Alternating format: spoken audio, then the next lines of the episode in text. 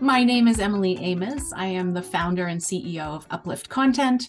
We write case studies, blog posts, and ebooks for B2B SaaS companies, so business to business software as a service uh, companies, companies like ClickUp, WalkMe, Okta, uh, Calendly, uh, those sorts of folks.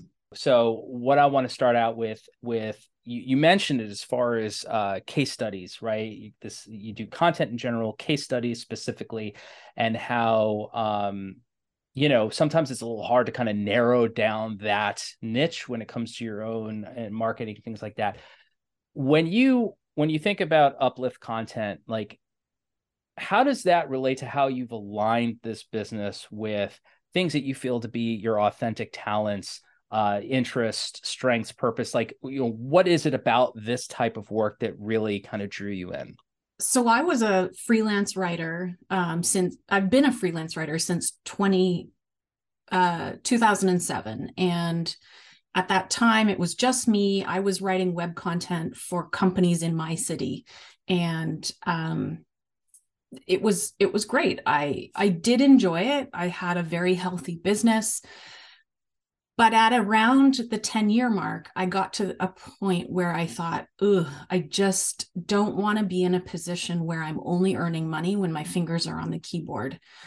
Um, and so at that point, I started thinking about how I could shift my business model um, so that I had a bit of a team around me who could take on some of that writing so that I could do some other things. So the ironic part about this is that I don't actually love writing. I know it's awkward, right? Um, I'm a writer, I don't love it. But what I do love is running a business. Um, so once I started having these thoughts and uh, realizing, okay, well, I can bring in some team members to take on some of the writing and then i can truly run my business with without just running it on the side because when you're a freelance writer you basically have to be as billable as possible. Um, so that leaves very little time to run the business. Um, so once i had a team i was able to uh, uncover much more time to do some of the things that actually were keeping me interested and excited. And that was sales and marketing, some HR, uh, but mainly sales and marketing and, you know, figuring out systems to make the business work. That's what I really have enjoyed doing for the last five years.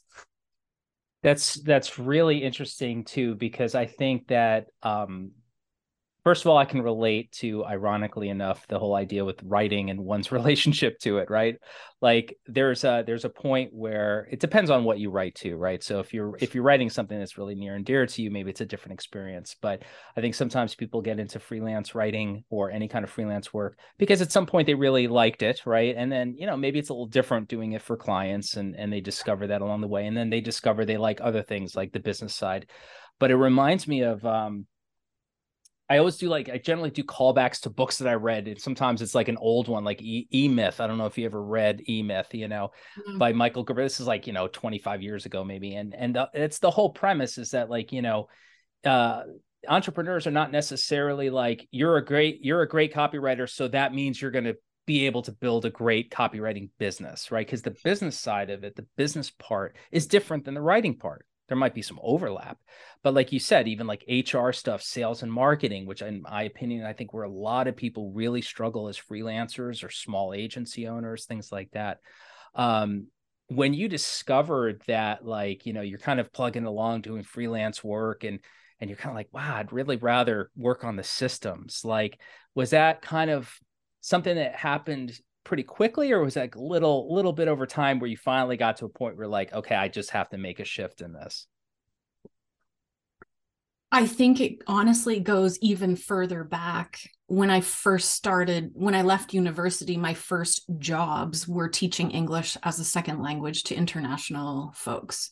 Um, and that was fun. It was really fun. It took me around the world. I met lots of great people but at a certain point i felt a bit like a circus clown at the front of the classroom and i i wouldn't call myself extroverted. Like i do enjoy just quietly sitting at my desk focusing on something and that's not what esl teaching is all about. Um, but the thing was i always swore that i would never never be an entrepreneur because my parents were entrepreneurs. They worked together um, from age 22 until they retired. They had their own business together and it was very successful. Uh, but when they came home for supper each night, as a kid, it felt like all they talked about was work because they hadn't seen each other all day because they were each, you know, my mom was responsible for this area of the business, my dad was responsible for this area of the business. So supper was the first point in the day where they really had a chance to kind of debrief with each other. So supper times often felt like meetings. and if we ever tried to go away somewhere, this was like a pre internet. My parents would have to call the company each like at a predetermined time, like four o'clock every day, they would call and check in to make sure that the buildings were still standing and nothing was on fire. Um, and so, because of that, I think I just thought, no, I'm not doing that. I'm getting a nine to five where I waltz in, I do my job, and I waltz out, and there's no thought about the job after five o'clock. And so that was the ESL teaching. And it was exactly that. And it was great until it wasn't. And it wasn't great after six years when I realized, crap, I'm never going to make any more money. Like there's a very rigid ceiling in this business. It's insecure. If if students don't come, teachers don't work. Uh, I have no control over my schedule. I like I if there's classes, I have to be there. There's you can't like skip off and go to the doctor. You have to be there. So then I thought, oh crap, I have to be self employed. Darn it. I swore I wouldn't do this, but I'm being forced to. Uh, so that's when I thought, okay, well, I need to be self employed. What skills do I have that I can sell? And I knew that I was a decent writer. I knew that I didn't love it, but that was didn't matter. I knew that I could do it and I thought that I could sell it. So that's what I decided to do. Um, and it, you know, it worked out it worked out fine but it did take time for me to settle into where I really wanted to be, which is where I am today. And you know what? Maybe in 10 years, it'll be something else. But for now, I really enjoy where I am.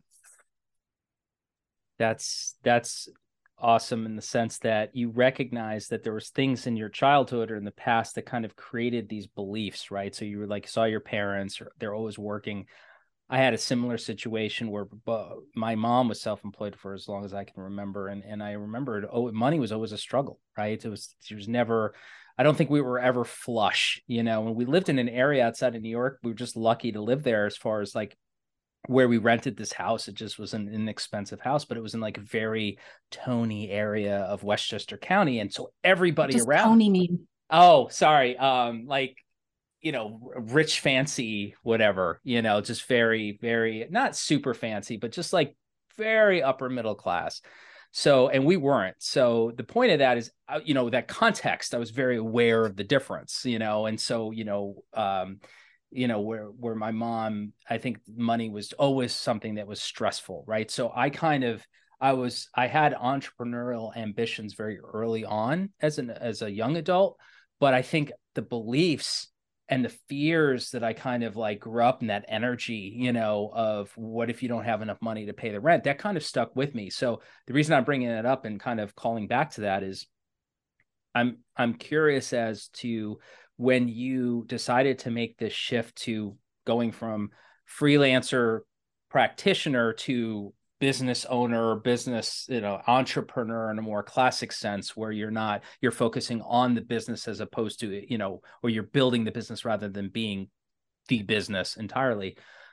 Were there things about that experience with your parents other than just being aware of it you know as a story but those and other things maybe that you recognize as being like maybe things that create a little bit of fear or limiting beliefs within yourself that that held you back a little bit that you're aware of and i know sometimes we're not even aware of these things so it's kind of a loaded question but i'm just curious. Honestly i grew up feeling like i could do anything and i don't know how my parents instilled that in me but somehow i n- never worried about it. I always knew that i could do what i wanted. Um I grew up in a one when I was born, I was born in a one room log cabin and that my parents built. Like Abraham Lincoln. My, my mom and dad were building oh. this little log cabin when my mom was pregnant with me and they were wow. sleeping in a tent on the property. This was, you know, 70s hippie, like, you know, tail end of the hippie hippiedom we had a pig we had you know like and my parents they were pewter smiths so they made things out of pewter. So when they started at age 22 they had zero zero money uh, but they managed to never pass along any stress about money. Even though we didn't have any there was no worries about it at least I'm sure they worried, but my sister and I never never thought about it. It was what it was. We weren't, you know, it was fine. Um and so when I was thinking about going into business for myself, I was like, yeah, well, if I want to do it, I can do it. I just need to put in the effort and be persistent. And so I did.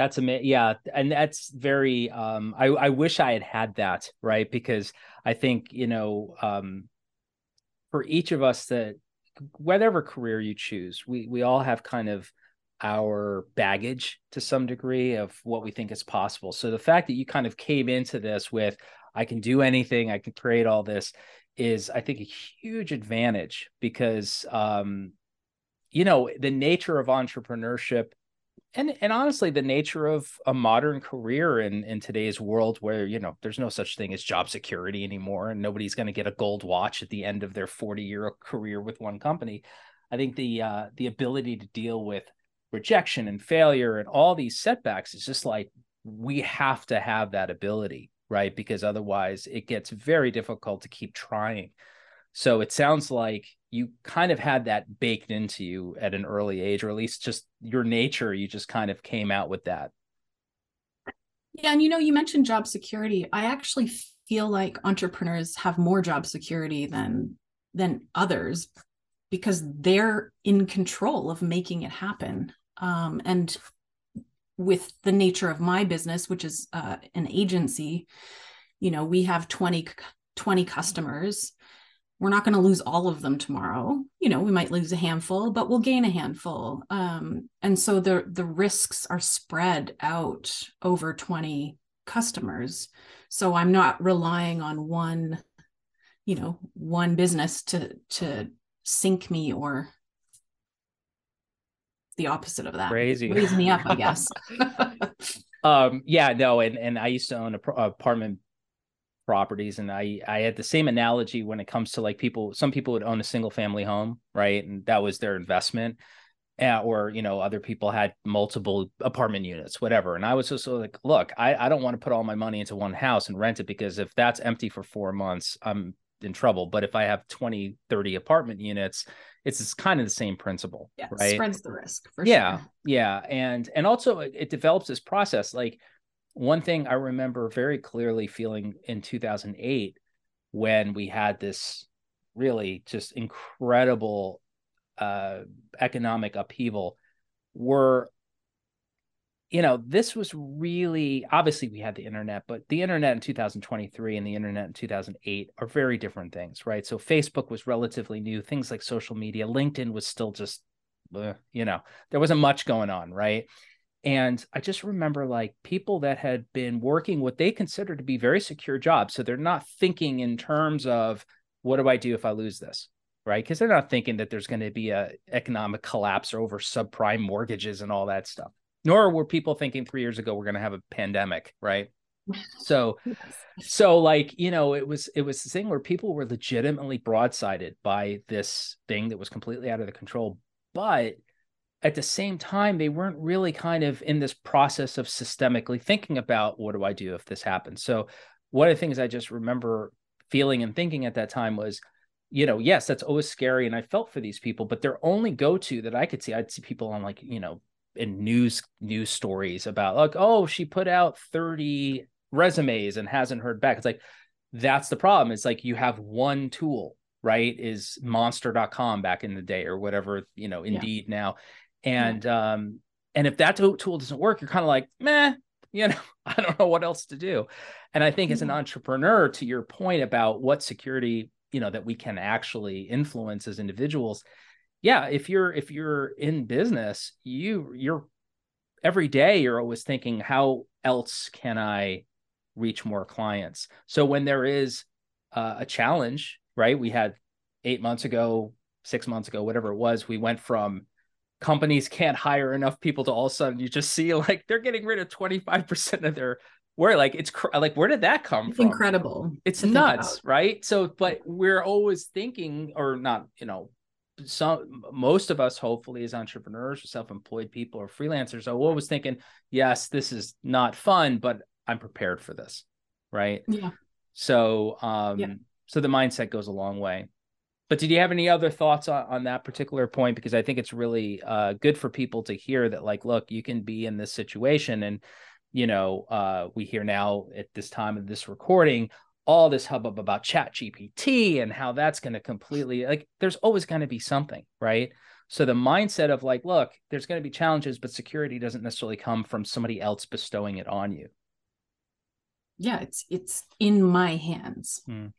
You mentioning 2008 and me thinking about so 2007 was when i started my freelance business and i literally used the yellow pages to reach out to companies another thing it makes me think of that you said that it's like you picked up the yellow pages and today that could be whatever you you went on linkedin you got sales navigator LinkedIn, whatever you know? right or, whatever the yeah. tool is but again it's the mindset it's like look i'm starting this business um a lot of what i see today is you know people talking a lot as they should about inbound and that's been going on for a long time but you know especially freelancers they get into it and they go like how do i get clients? Right? And and then you know they mention well i'm on linkedin i'm doing this i'm sending you know maybe cold messages to linkedin which is a whole different topic but you know cold is fine but like are you putting thought into it? So when you're calling these companies out of the yellow pages it's like that's part of i imagine your sense of personal you know, the security that you have as a sense of yourself is that you're like there's a tool it's sitting right there i got a phone it doesn't take good pictures because it's 2007, but it doesn't matter because I don't need it to take good pictures.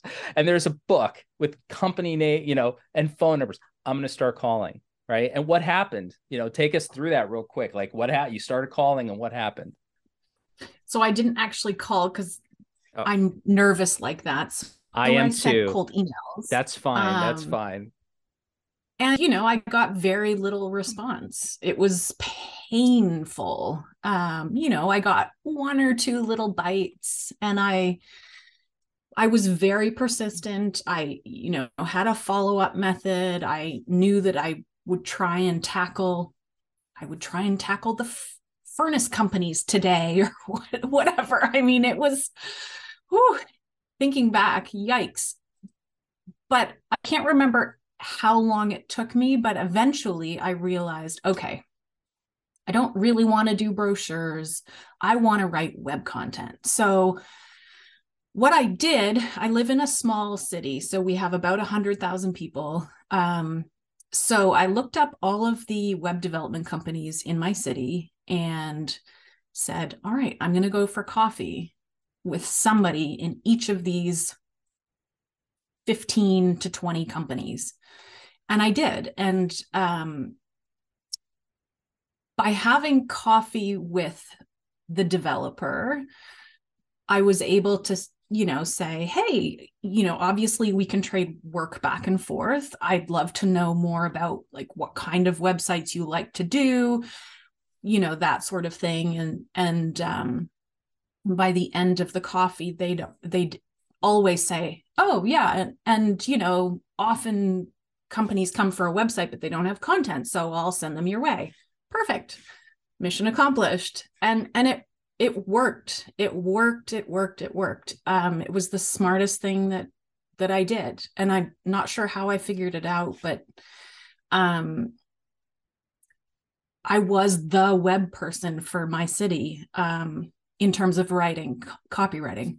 Mm. um, and it was awesome. It was amazing because that in the yellow pages were behind me. I didn't have to do all that cold crap that's horrible. I could just focus on maintaining relationships with those 10 to 15 people. And you know emails would come into my inbox saying hey we've got this customer. They need they need a 10 page website. Can you can you help? And and so that was really a massive turning point for for my business. And you wouldn't have gotten there without um you know calling the furnace companies right? Like like it's How awful. Literally like okay today i'm gonna cold email all of the furnace companies because uh, they have crappy websites oh, and they love hearing that too, right? Yeah, like I um I still have trepidation when it comes to cold outreach. And so cold calling specifically had always been just that when I talk about the limiting beliefs and fears, that's you know, I'm being like, you know, autobiographical with that. Yeah. So I can totally re- relate. And a few years ago, um, I, I was just like, I'm gonna, I'm gonna do it. I'm just gonna start doing this, and I made like two thousand calls, something like that, crazy amount. Oh, wow! Yeah, and well, and and it, you know, it's kind of like your story. The first, you know, 500 whatever it was were like nonsense whatever like it was all just like i was i wasn't calling furnace companies but i might as well have been like my experience your experience is you, you know you just started reaching out to people not really knowing what was going to work and then through that iterative process you landed on an idea. I imagine at some point you woke up or you were taking a walk and you were like, oh, like while I'm looking in this yellow pages or some version of that, I'm seeing these web design firms or agencies. I wonder if I, you know, and you still had to reach out to them, right? They didn't know who you were at the time. So you still had to do quote unquote cold, scary outreach to them, right? Yes, but I found it easy because I knew the value that I could offer them. And the value I could offer them was twofold. One, I could refer business to them because, you know, I was getting some people calling me once in a while.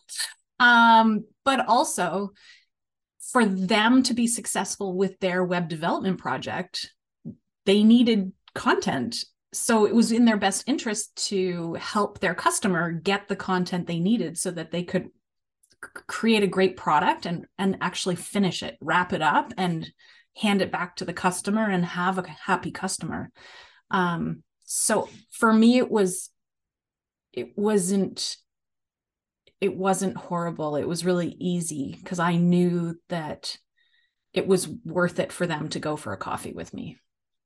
And, and you bring up another great point you know if if anybody listening is trying to build their client base freelancer or otherwise, right? And I can again relate to what you said because when I was calling people and I didn't really, I couldn't really grasp why they should care. Well, then that is scary, right? Yeah. Because you're kind of like, you know, I have a portfolio, and they're like, that's nothing to do with me couldn't care less right and and then you're just setting yourself up for like all this personal rejection and they don't like my work and all this terrible stuff but if you're kind of thinking of it especially when it's kind of that you're that example that you gave is a little bit more of a b2b situation right? It's like hey yeah. you're in the business there we're all yeah. professionals here right? So we're used to t- dealing with each other which is different than calling um you know the, the mom and pop furnace company and they're like they're like betty do we have a website? Yes we do. Like oh this this this person's gonna fix it for us you know? Like they're just maybe not in that frame right? So um but again it's like the lesson here that i'm hearing is is be very clear about what is the value that you're actually able to deliver. Because if you can't think of it maybe you discover it as you have these conversations. So even if you're i'm sure you developed that and honed it over time the more you had these these coffee you know dates with people. But going in with ultimately it's like here's why it's worth it for you to sit down and have coffee with me and i don't know if you mentioned your portfolio at the beginning or whether you didn't it doesn't really matter but ultimately i'm going to take a guess and you correct me if i'm wrong. The focus of those conversations over coffee was that more about them or was it more about you? It was all about them. Um, most of the people that i chatted with were men and I don't know, they just tend to talk about themselves. These these 15 people that I spoke to only talked about themselves. Many of them didn't ask me a single question, honestly. And maybe that's because of the way that I positioned it in that hey, I want to be able to, you know, I have customers that are sometimes looking for web de- web design, so I want to know more about the kind of web design that you do so that I can make sure I'm referring the right customers to you. Um, and so they just spent the 30 minutes talking about their business. Um, and I was totally fine with that because I knew as we were walking out the door, they'd be like, oh, yeah, I can also refer business to you too. And I'm like, okay. and for yeah, I love that example because like my favorite, you know, call them sales calls or client onboarding calls or whatever you want to call them, prospecting. The favorite ones are the ones you ask a good, authentic, open-ended question. Like you really are interested and curious as to what to do, and you spend the next twenty minutes just listening and go, and they're just telling you everything that they're challenged with or what they're dealing with which is a beautiful thing. And and for people that are out there who i think i think one i mentioned this earlier i think one of the biggest challenges that a lot of freelancers or solopreneurs or very small business owners have is they're not necessarily coming from a sales and marketing background right? So they they hear the word selling and they just go oh that's gross. Oh i don't want to do that. It feels so tacky and you know whatever. Look if you if you can learn you know the skills are not that complicated. It's like be curious ask good questions and there's some other stuff that's useful to know. But you know how far do you get with just the be curious and ask good questions? Because a lot of times if you are just focused on the other person and you're really present with them because how often do we get to experience somebody really just listening to us? That's by itself people are like oh this is wonderful right?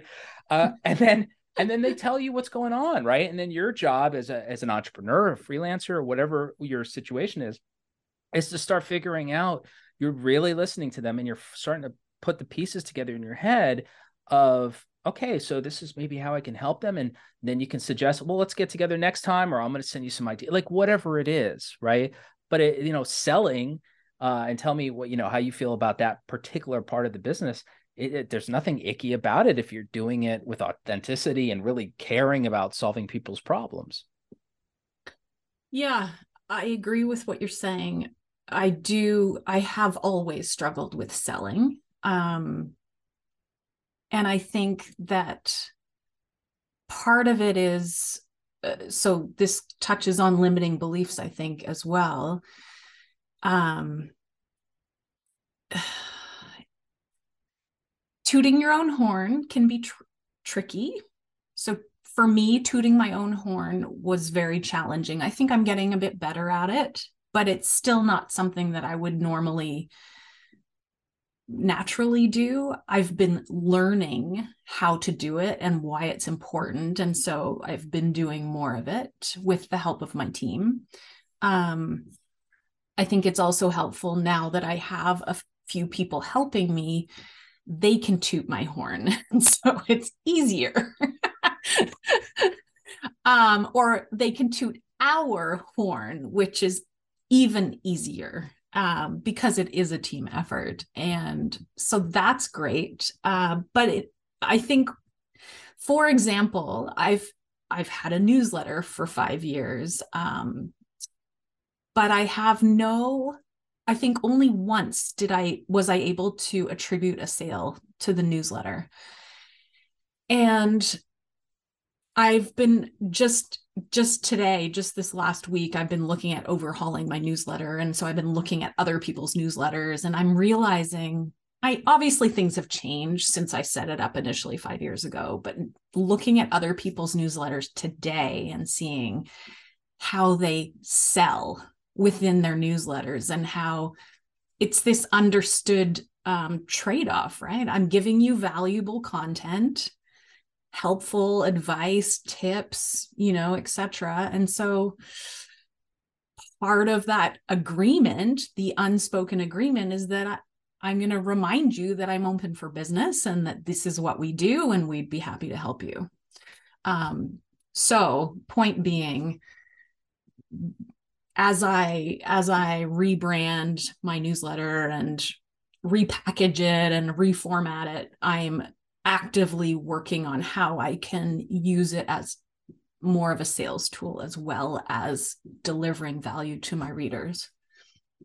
Got it. Yeah. And I'm curious when you mentioned the tooting your own horn and then the selling yourself in the newsletter and, and how that's kind of like implied in the relationship, right? It's like, yeah, I'm going to give you content and in exchange, you're going to, I'm going to tell you a little bit about what I can do to help you.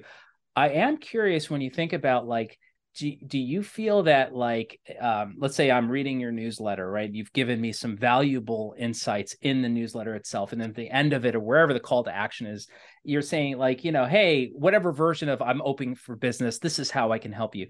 Do you consider that to be tooting your own horn? I'm just curious because i want to make sure i understand like what that would mean. Not so much. I think tooting your own horn is is you know, the folks that are on LinkedIn who are saying, I made eight figures this year and here's how I did it. And uh, I'm amazing and you should be like me. yeah, yeah, that I mean, is definitely extreme, your own but... Listen, if I see a LinkedIn post from you in the next few months that you've made eight, whatever, seven, eight figures, I'm congratulations. You toot your own horn. no, I agree with you on that. Yeah, and that that is definitely, and I the reason I ask is because I think you know going back to what I mentioned earlier about people's perspective on selling, right? Is there's there's kind of a range, right? Some people feel like eh, you know doing that is fine, or and they're just like, yeah, whatever. You got to put yourself out there. And then some people are like, even asking for an appointment is this, you know, oh my god, I'm overstepping, you know, and then everything in between. So you know, I don't want to assume that I know what you mean by tooting your own horn, or or you know, even in your in your newsletter, um, you know what how have you you said you're doing some rebranding any particular things that you've decided on how you're going to approach it and and how you're kind of like overcoming that hump? Like is there a specific way that you're going to put your ctas you know and and and your offers in there that you feel more comfortable with? Um i'm going to have a section at the bottom under my email signature to and this is very common lots of people do this where they have maybe three things you know three resources or three ways to work with me or or something like that. So i'm going to do that. Um but i think beyond that uh in december we did a we did a survey. We we do an annual survey. This was our second annual survey. Um, it's a, a case study survey to try and figure out what the trends are for case studies. Um, and we did it last year, and it was very, very hard to get 100 people to fill out the survey. In the end, I ended up having to pay a panel company to get the last 30 respondents. 100 is kind of the the minimum that you need for statistically valid results. So I was doing everything I could to get 100. I ended up getting 70 and threw in the towel and paid for the remaining 30. Um, this year, and this speaks to the limiting beliefs piece, this year I really um, worked a lot harder on asking people in my network to share the survey. And I was so validated to see how many people actually did share the survey.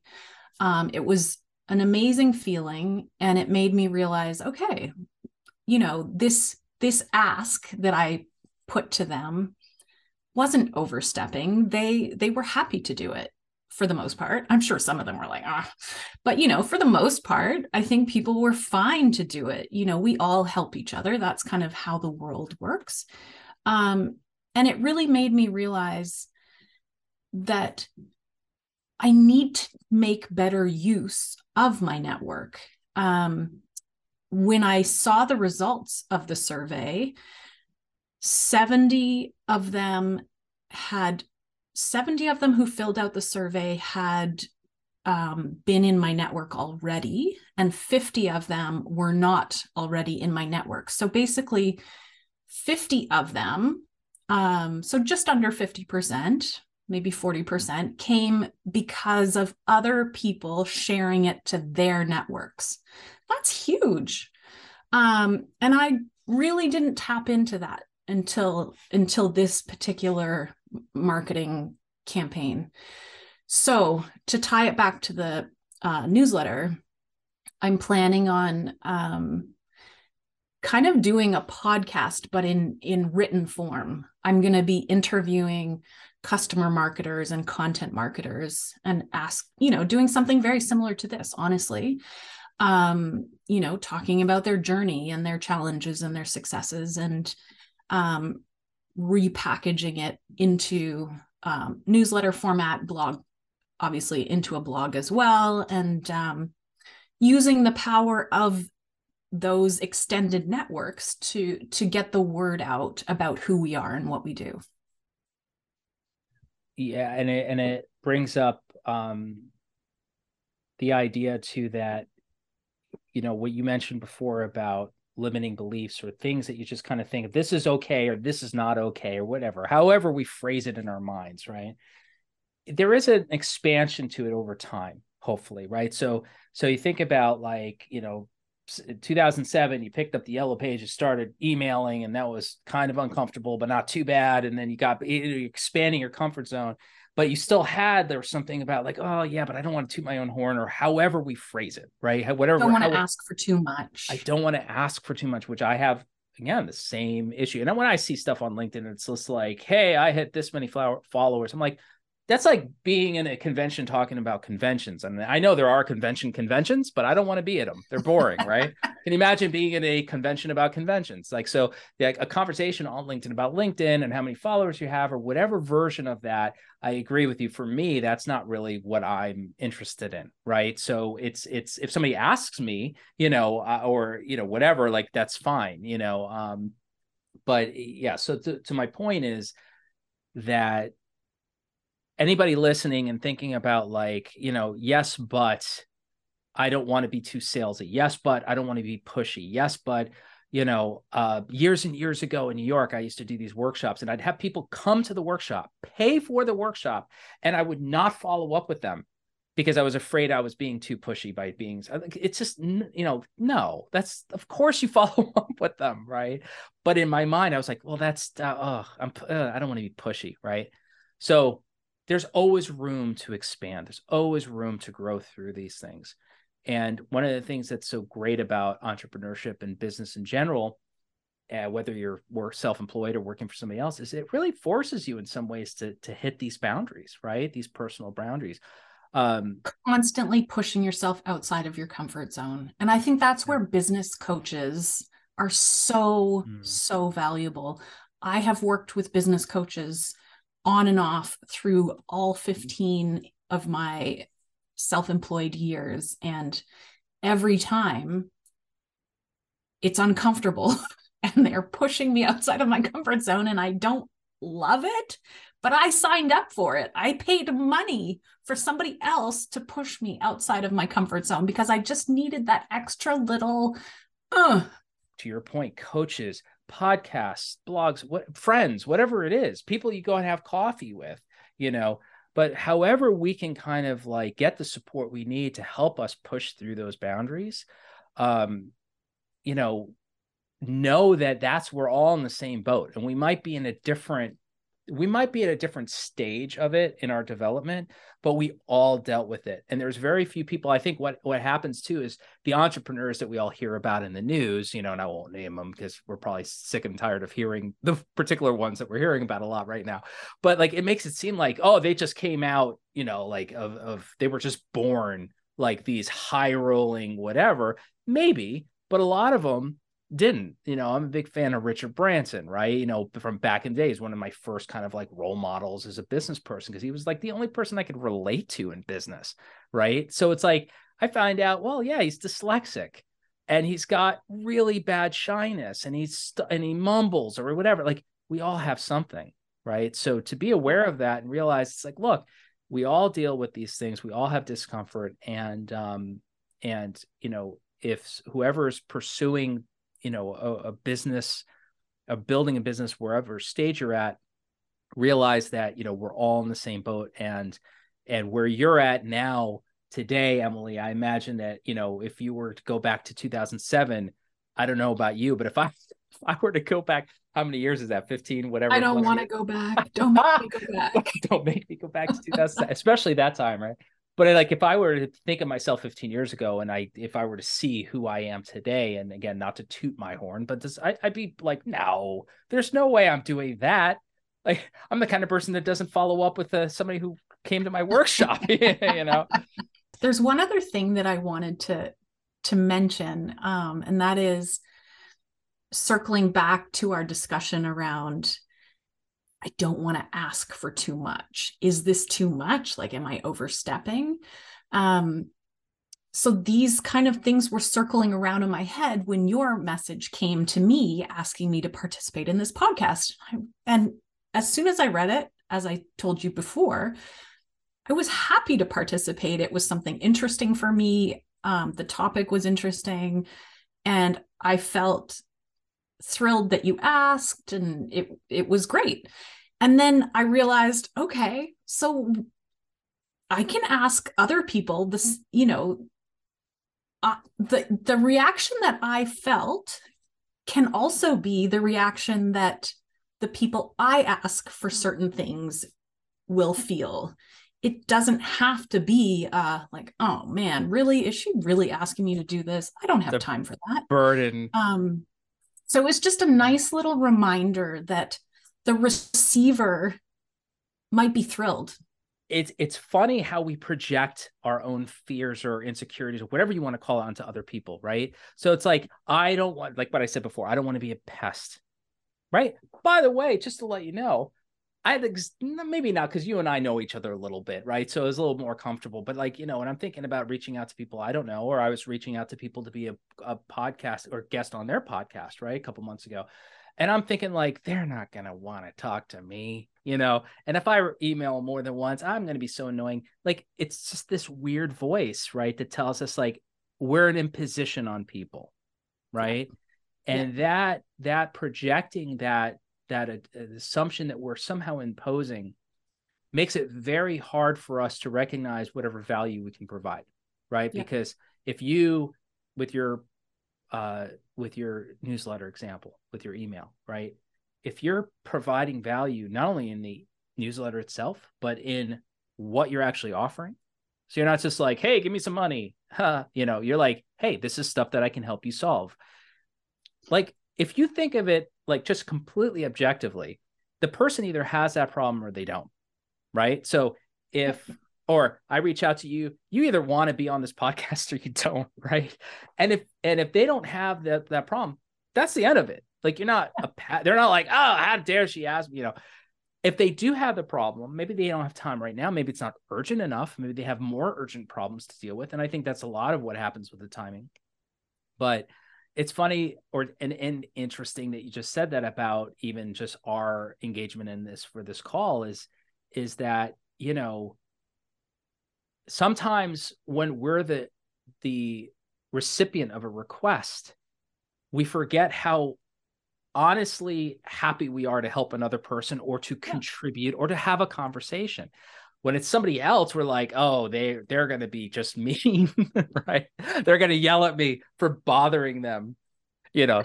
So it was because of you reaching out to me and the way that i felt about it that got me off my bum and said okay i'm going to send eight emails to people that i want to interview for my newsletter. Wow. And i took a big breath and i sent them off. And honestly right away I got four repl- replies back saying, "Of course, I'd love to help." Just like that. That's that. so awesome. That's well, I am And like, it was because I yeah. had that positive interaction on the flip side on the other side of the ask that mm. really helped me just hit send and just go for it.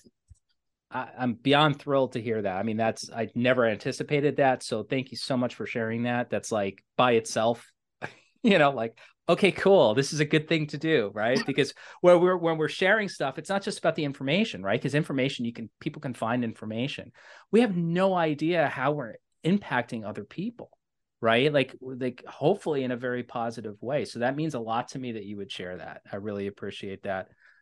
So, Emily, thank you so much for all your time today with me. I'm so pleased to hear that you had not only that experience with, you know, being on this show and and how that kind of helped you kind of get expand your comfort zone a little bit, but you know, everything you shared and your personal uh, kind of journey with with entrepreneurship and and this constant uh, pushing past your own comfort zone. I, am really grateful that you were willing to share all that with everybody. Um, for people that are you know interested in learning more about you or or the kind of content projects that you work on what's the best way for them to find you? So you can um, i'd encourage you to connect with me on linkedin. It's emily amos a-m-o-s um, or you can go to my website upliftcontent.com